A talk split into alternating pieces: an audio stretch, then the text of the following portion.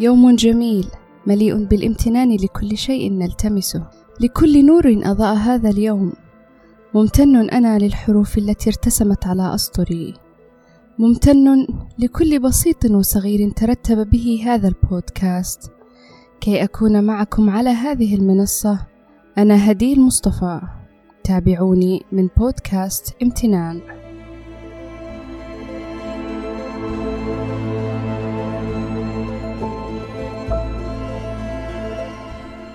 لولا الألم لما سعيت ولولا تجاربي المؤلمة لما تعلمت.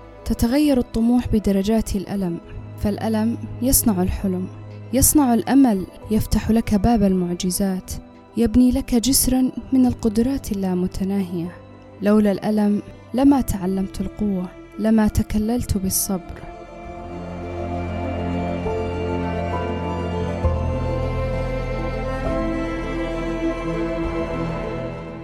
ممتنة للألم الذي جعلني أقوى. جعلني أعيش بأمنيات لا حدود لها.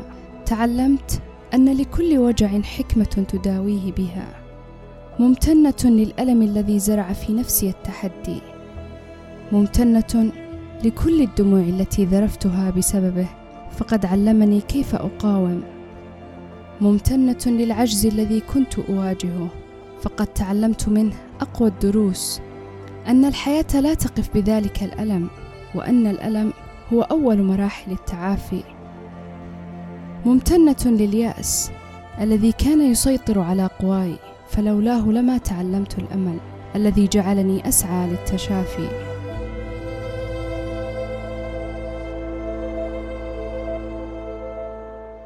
تعلمت أن اليأس لا يعطي أكثر مما يأخذ وأن الألم يعطي ولا يأخذ وأن كل ما مر وكنت أحسبه لن يمر فقد مر بسلام بكل لطف ويسر.